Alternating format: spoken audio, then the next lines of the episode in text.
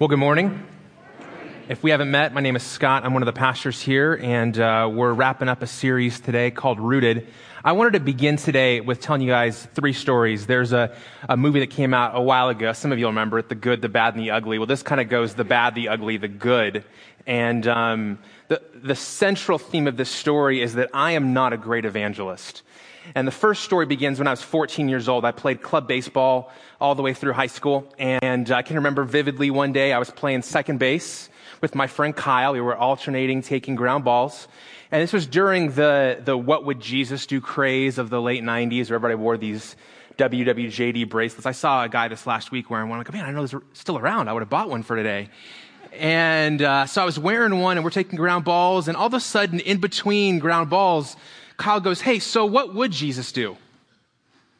And I don't know why, but I just never expected anybody to ask me that question. I don't know what I was thinking wearing the bracelet. I mean, it's a conversation starter, but I just didn't know what to say. And so I kind of stumbled over my words. What would Jesus do? What would Jesus do? And so sadly, what I did is I started listing off all the things that Jesus wouldn't do, which ironically corresponded to all of Kyle's favorite habits. And so I was like, uh, you know, he wouldn't sleep with his girlfriend. Um, he wouldn't get drunk. He wouldn't get high. He wouldn't look at porn. And it was a great moment. Kyle never asked me a question like that ever again. Then a few years later, as a summer job, I went to work at Ben and Jerry's, which is basically the greatest place on earth. Um, they have the best ice cream. It was amazing. The only challenge was, is I worked with 15 females. I was the only guy. And one of the girls who joined our staff um, immediately figured out that I was going to school to be a pastor. And she apparently was not a big fan of this. And so from the first hour on the floor, she began peppering me with questions and not the kind, gentle kind of questions, the kind of attacking questions. By lunchtime, she was just pounding me. So Scott, you're a Christian, right? Yeah. Do you believe that I'm going to hell? She goes, Well, as a Christian, you believe that if you don't know Jesus, you're going to hell, right? So I'm going to hell, right? Hey, did you know Scott thinks I'm going to hell? You know? And so all afternoon, she kept peppering and peppering and peppering me. And finally, about 4.30, I just said, Yes, you're going to hell. That's the ugly. Um, and then after I graduated from seminary, I picked up a second and a third job, and one of those jobs was at Starbucks which kind of fueled my coffee habit, um, which was already happening. And I can remember just going, okay, I don't want to do what I did with Kyle. And I don't want to do what I did at Ben Jerry's. I don't want to put one more stumbling block in somebody's way where it makes them hard to see Jesus because of me. And I can remember that I just did my best to bury the fact that when I wasn't at Starbucks, I was a pastor. I just buried the lead whenever I could. And one day, this girl got hired and it was very evident from the day that she got hired that she was a lesbian. And I'm a Baptist pastor with all the stigma that goes around that. And so I was terrified of her associating all of this stigma with me before she even met me. So I just went out of my way to be generous to her. I went out of my way to serve her. I went out of my way to welcome her into our store and to train her and to get her ready to serve a billion caramel frappuccinos. And and so a few weeks in, I got ready to leave to go to my other job, being a pastor. And she said, Hey, where are you going? I said, Well, I have to go to my other job. And she goes, Well, what do you do? I'm, I'm a pastor. She goes, Oh, I should have known that. And I'm like, What do you mean? She said, Well, as soon as I came in the store from the very first day, you've done nothing but go out of your way to serve me and care about me and love me and include me. I should have known you were a pastor. And so I tell that story to, to basically paint a picture for you that, that my life, my past, is a broken mix of successes and failures of living out my faith publicly. Those are just a short selection of my stories. And I think if we were to sit across the table, we could sh- share stories and you would tell me yours. And there'd be some great moments like with Darsha at Starbucks, and there'd be some terrible moments like Kyle on the baseball field. And some of you today are here and you haven't been on the giving end of those stories. You've been on the receiving end of those stories. People have yelled at you with a bullhorn. People have come at you with judgment and condemnation. Some of you, even coming here today, is a huge step because you've met people like me who weren't great pictures or maybe you're watching online, and if that's you, with all the sincerity I have in my heart, I want to apologize. Because a lot of times it's, it's difficult to get to Jesus because you have to stumble over Christians. And so if you're here today, man, I'm so glad that you had the courage to show up. And I hope that you will give us the grace to show you today and in the future a better, more complete picture of Jesus. Because as Jamie said, we're not perfect. We're broken. But together we've discovered something that we think changes everything. So we're in this series called Rooted. We're beginning like Jesus. This is the beginning of my tenure as the lead pastor of Cornerstone. And we're talking about how did Jesus begin this season of ministry in his life and what can we learn for ourselves? And we talked about four things in this series. We talked about identity, formation, community, and mission. We've seen how Jesus claimed his identity, how he was formed by adversity, how he recruited a community of people around him, and now with that community, he embarks on mission.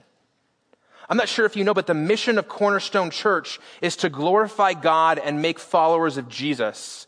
We talk about that work in terms of four corners. They're here on the screen, on the, on the, on the stage. There's rescue, transform, and then there's love and serve.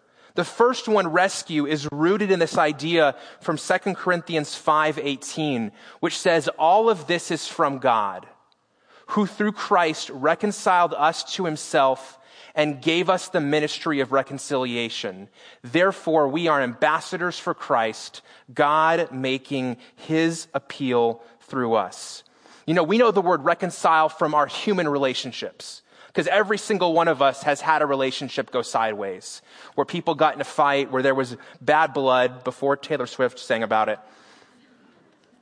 And where forgiveness had to happen. And when two people come back together where there's been bad blood, we call that reconciliation. And as followers of Jesus, we believe that that bad blood isn't just a human experience, but it's a supernatural experience. That we've been estranged from God, and in Jesus Christ, we can be reconciled to Him. And so today we're going to talk about this word mission. The mission that Jesus embarks on and the mission that we can embrace ourselves, the mission that Brandon is going to go around the world giving evidence and commitment to. And to do that, we're going to dive back in for the final day to Mark chapter 1. So if you have a copy of the scriptures, open up to Mark chapter 1. If you forgot your Bible, don't worry, the verses will be on the screen. But we've been in Mark chapter 1 for the last three or four weeks, looking at the beginning of the ministry of Jesus. If you're unfamiliar with the Bible, Mark's about three quarters of the way through the Bible, in between Matthew and Luke. And we're going to look at three different sections in Mark 1 today that show us the beginning of the public ministry, the mission of Jesus. And I think there's going to be a lot for us to learn for ourselves. So beginning in verse 14, this is what we read. And I'm reading from the English Standard Version. Now, after John, that's John the Baptist, was arrested, Jesus came into Galilee proclaiming the gospel of God and saying, The time is fulfilled and the kingdom of God is at hand. Repent and believe in the gospel. Now go down to verse 21. And they, that's the disciples, went into Capernaum and immediately on the Sabbath, Jesus entered the synagogue and he was teaching. And they were astonished at his teaching, for he taught as one who had authority and not as the scribes. And immediately there was in their synagogue a man with an unclean spirit. And he cried out, What have you to do with us, Jesus of Nazareth? Have you come to destroy us? I know who you are, the Holy One of God. But Jesus rebuked him, saying, Be silent and come out of him. And the unclean spirit, convulsing him and crying out with a loud voice, came out of him. And they were all amazed, so that they questioned among themselves, What is this? A new teaching with authority. He commands even the unclean spirits, and they obey him. And at once his fame spread everywhere throughout all the surrounding region of Galilee. And then go down to verse 32.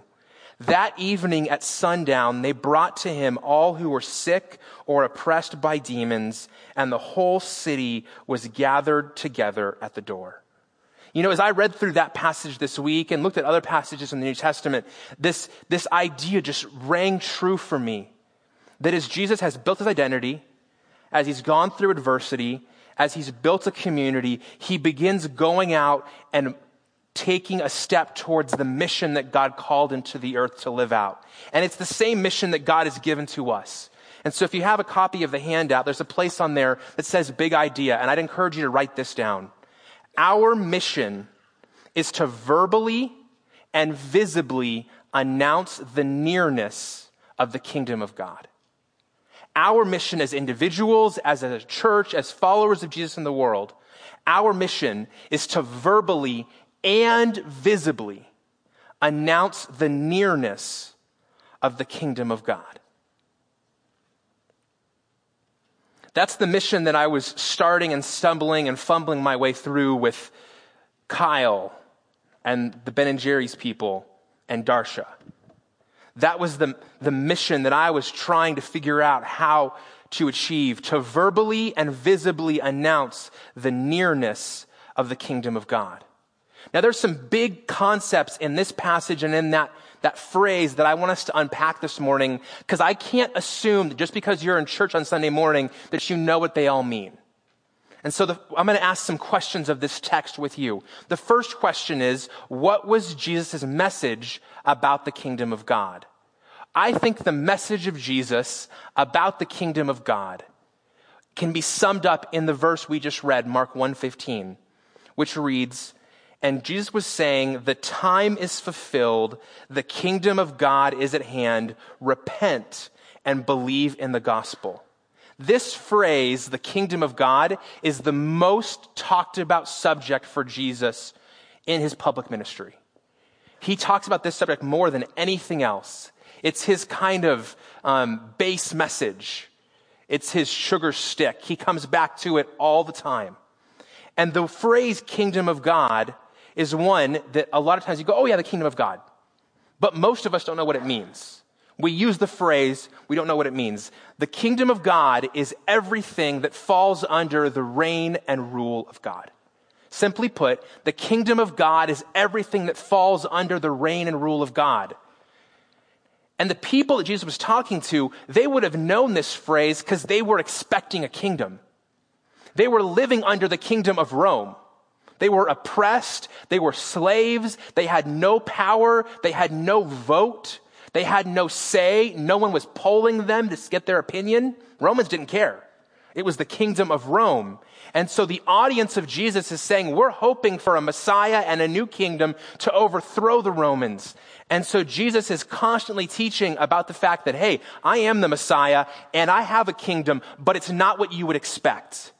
See, you have to remember that if you're reading Jesus and all of the ideas of Jesus match yours, you've probably created Jesus in your image. Because Jesus is always disturbing your ideas. He's always messing them up. If you want to get messed with, if you want to be disturbed, then just hang out with Jesus and he'll upset your apple cart. And so Jesus is saying, this kingdom is come. It's at hand. He uses a phrase, the time is fulfilled. The time is fulfilled. The New Testament wasn't originally written in English. That was until the 1500s or 1600s, depending on whether you're reading the Wycliffe Bible or the King James Bible. It was originally written in Greek, and the Greeks have two concepts of time. There's kairos and chronos. Now, if you have a watch on your wrist or you have a watch on your phone, that's chronos time. It's July 31st at 9:42 a.m. That's Chronos time. Kairos time is not what time is it, it's what season is it. It's that there's a time that has come. You might say, hey, I feel like it's just the time in my life when I should. That's Kairos. Man, I feel like things are just kind of coming together in this season of my life. That's Kairos. And Jesus is saying, the time has been fulfilled. It's kairos for my kingdom to emerge and for you to be able to step into it. He says also that it is at hand. The, the word for is at hand is the idea of nearness. So if I was telling you to come to the Performing Arts Center at Yavapai College for church today, I might say, hey, yeah, you, you come up from Prescott Valley and it splits and you stay on Sheldon. And if you're on the side with the Prescottonian, you're going to need to make a U-turn. You know, I might talk to you about what's near. Jesus isn't saying it's near in terms of proximity. He's saying it's near in terms of access, as in like you can get into it. It's right there. I mean, it may be like right next to you, but you don't know it. One of my favorite writers is a man named Dallas Willard, and he said this Jesus' own gospel of the kingdom was not that the kingdom was about to come or had recently come into existence. Stop right there. Go back to that one. He isn't saying that, hey, this is brand new, like Star Trek is brand new at the theaters. He isn't saying that it's a brand new idea. He's saying, keep going, that if we attend to what he actually said, it's become clear that his gospel concerned only the new accessibility of the kingdom to humanity through himself. So he's saying, hey, it wasn't accessible before, but now it is. You couldn't get into it, but now you can. There was no vacancy, there was no availability, but now because Jesus has come, you can now enter into the reign and rule of God on earth. Instead of the reign and rule of God of Rome, who oppresses you, who takes your children, where you have no rights, where you are a slave, you can now enter to the reign and rule of God where you are free. And we're Americans, so we have no concept of living in bondage or slavery. We have no concept of being told where to go and what to do and having an oppressive rule pushed down on us. But to these people, this idea that I can enter into a world where God is king, not Caesar, changed everything for them. It was hopeful. It was delightful. It made them alive. It gave them encouragement. And so because of that, Jesus says, that's good news and you should respond to it. And he uses a word that some of you, I talked in the beginning to, are going to cringe at. It's the word repent. See, most of us hear the word repent when it's yelled at us through a bullhorn on the square in Prescott. The word repent was a common word in that day, and it literally meant turn around. It meant go in a different direction. Pastor Jamie and I were in Phoenix this week, and I was trying to give him directions where to go. And I said, Yeah, turn right there. And he pulled past me. He goes, That was the turn right there? I said, Yeah, that was the turn right there. And so he made a U turn, and we went back to that turn in. We literally went around. He goes, Oh, that's the right place to go. I went past it. I need to turn around to get into it. That's what repent means. That there was somewhere that I was supposed to be going, and I'm going the wrong direction. And so I'm going to accept, yeah, I'm going the wrong direction. I'm going to turn around, and I'm going to go the right direction. See, if, if the kingdom of God is accessible and available, if you can live life according to God's way, under God's blessing, within God's reign and rule, and you've not been going the right direction, and that's now available, and you pass the turn, there's no judgment or condemnation that makes you a bad person or you're terrible or, well, you're idiot, you know, like, don't you know how to drive? No, it's just, I made the wrong turn. I'm going the wrong direction. I now know the right way and I'm going to turn around and he says, repent and believe in the gospel. You see, in that world, gospel was as everyday a term as hamburger and hot dog is for us. Gospel didn't mean religion, didn't mean Jesus, it meant good news.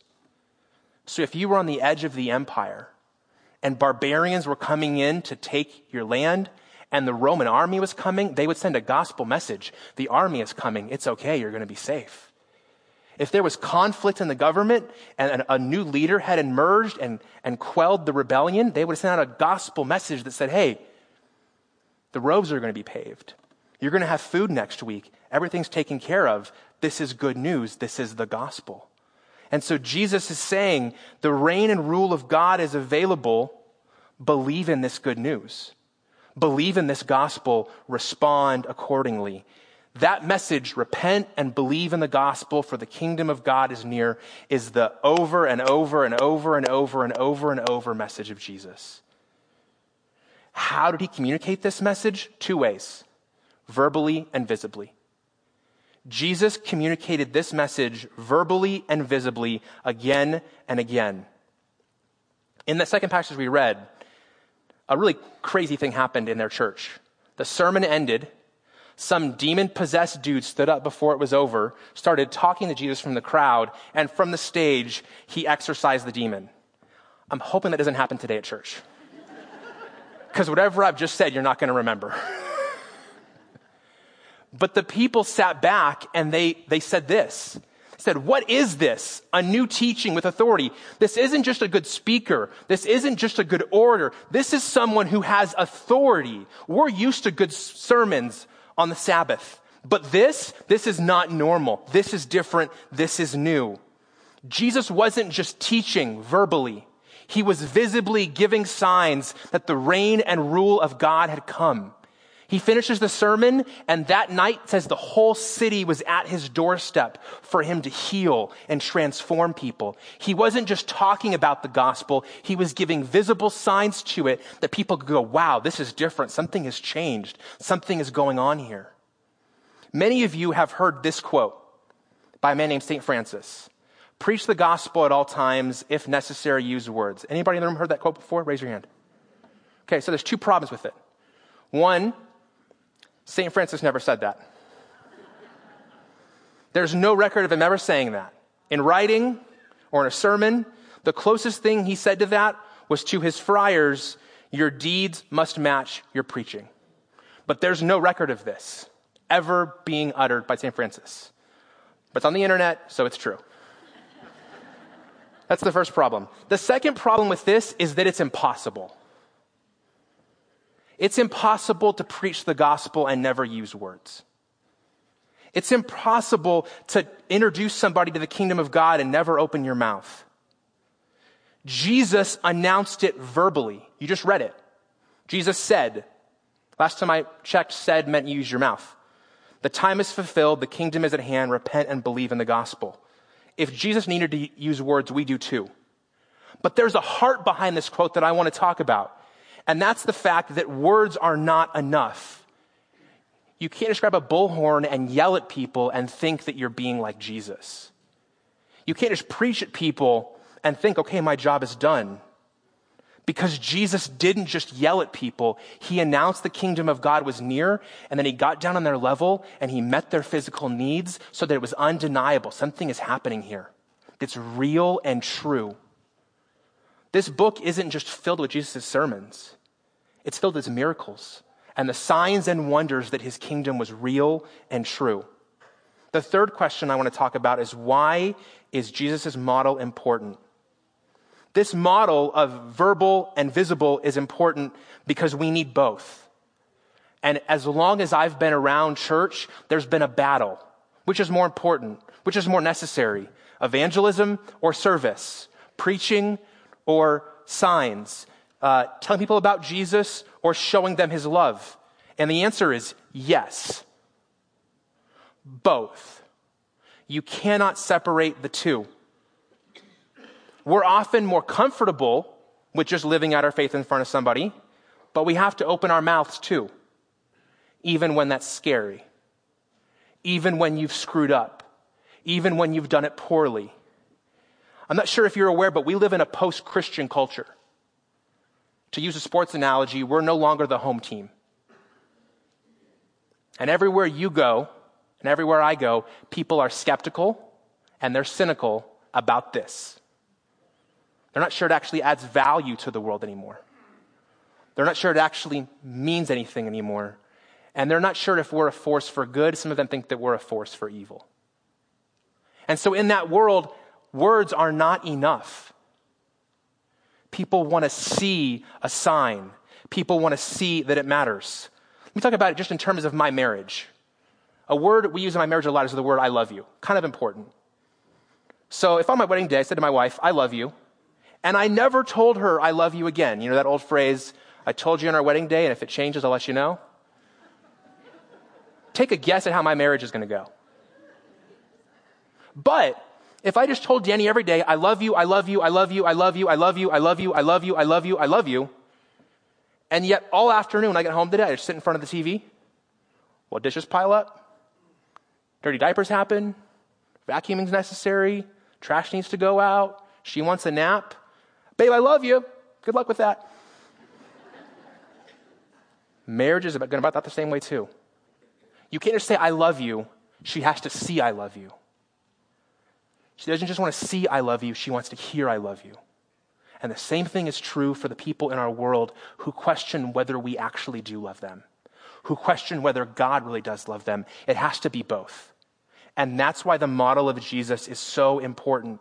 Because to a world that's skeptical and cynical, they need to verbally and visibly experience the reality that God's kingdom is coming in this world and it can change everything.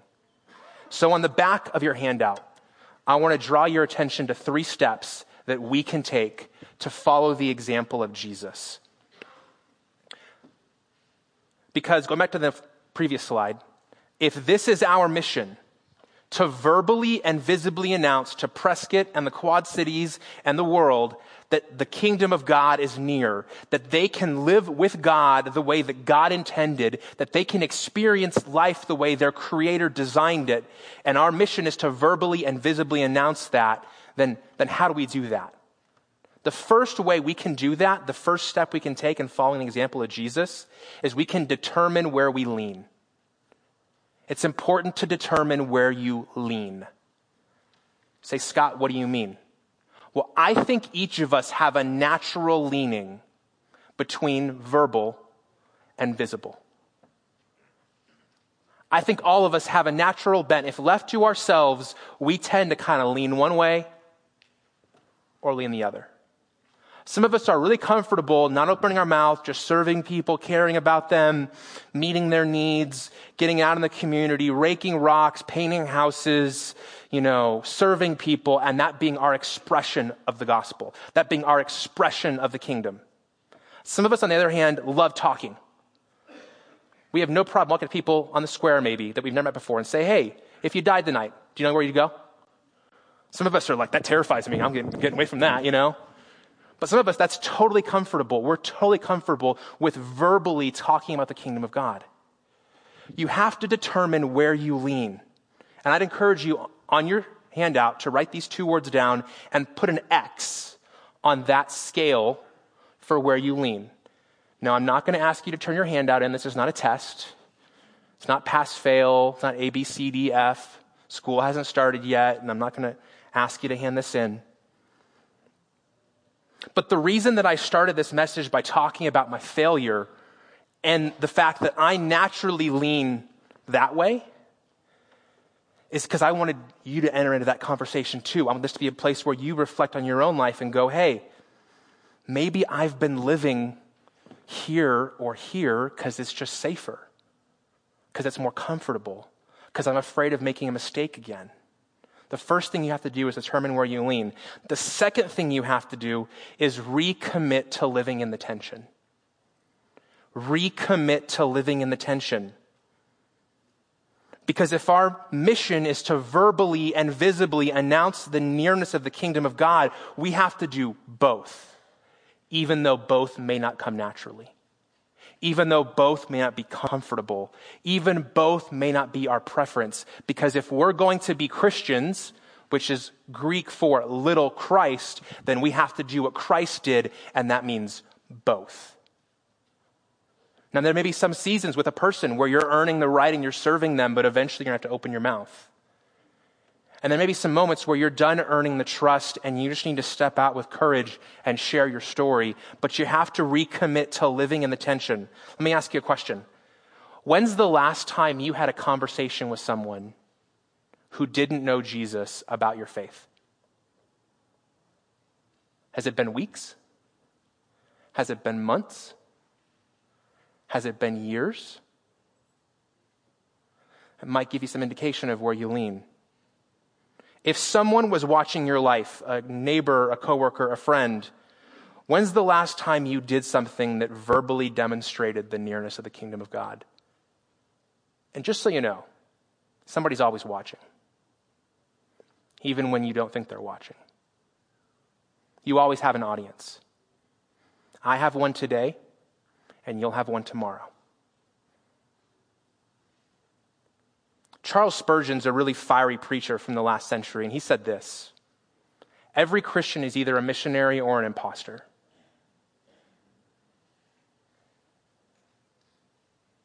Those are tough words. And I'm not here to question your salvation because that's not my place. But I think a lot of us have just given up on the missionary thing entirely. I don't have the gift of evangelism, so that's somebody else's job. We pay somebody at the church for that.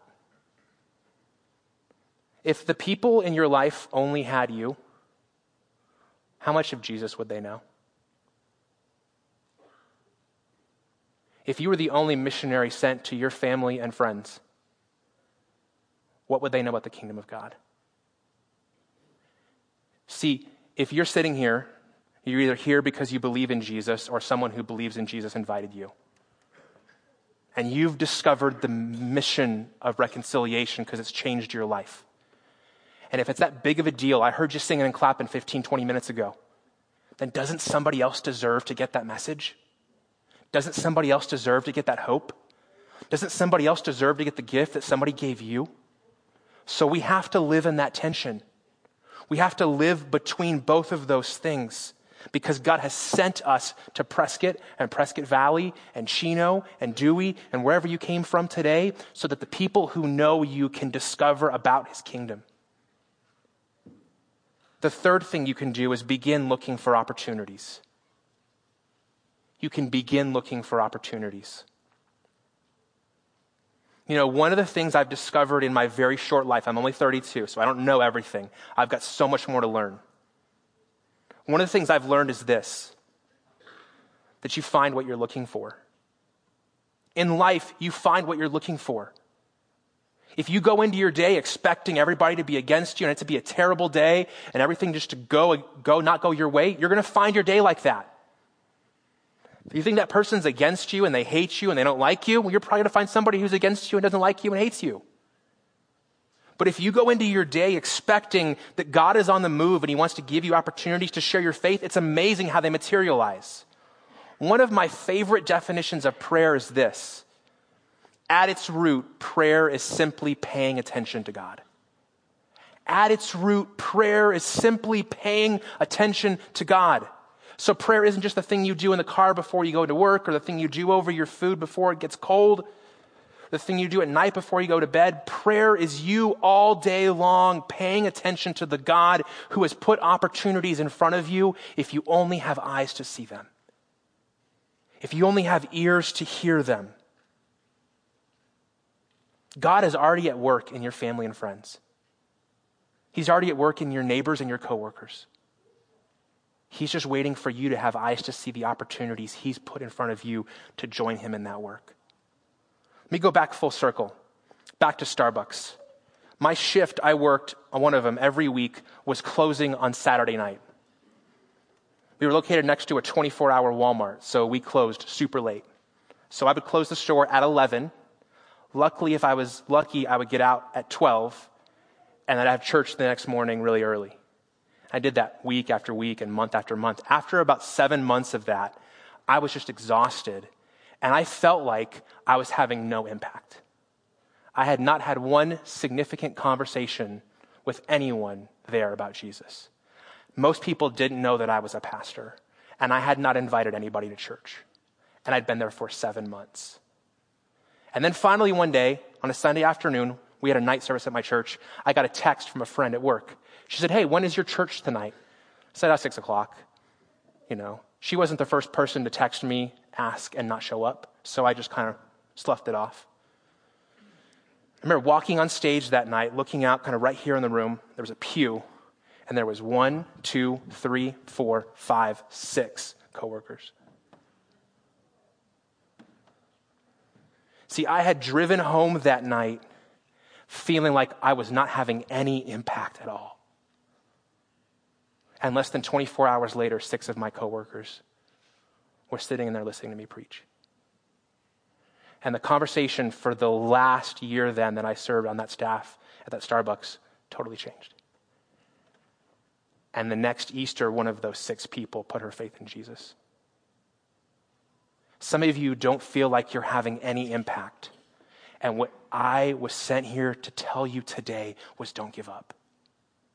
Some of you haven't been attending to the opportunities around you, and I've been sent here today to tell you to open your eyes.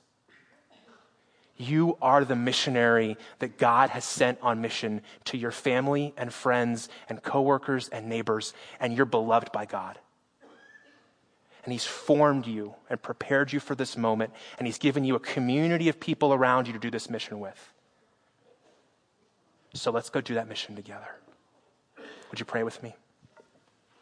God, I thank you so much for the gift that you've given many of us in this room that is new life in Christ.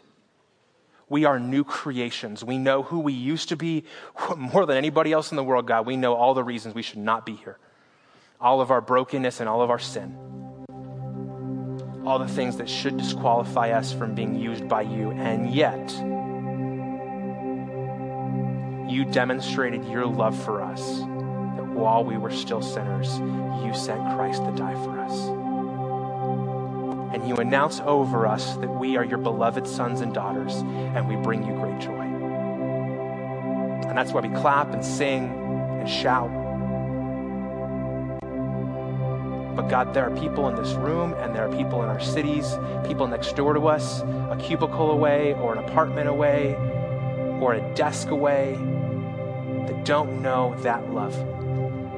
They don't know that hope. They don't know that reconciliation. And God, you've sent us to them.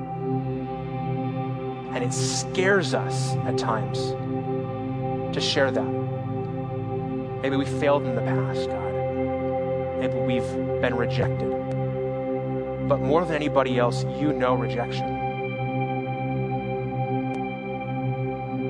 So, God, we're going to ask you to give us all that we need the courage, the wisdom, the words, the discernment to know whether it's a verbal or a visual moment. But, God, we're going to pray that you go with us this week as we return to our mission field, the place where you've sent us to be on mission for you. God, I pray for my friends in this room who've never discovered the life comes when you enter into the kingdom of God, the hope that comes, and the freedom that comes.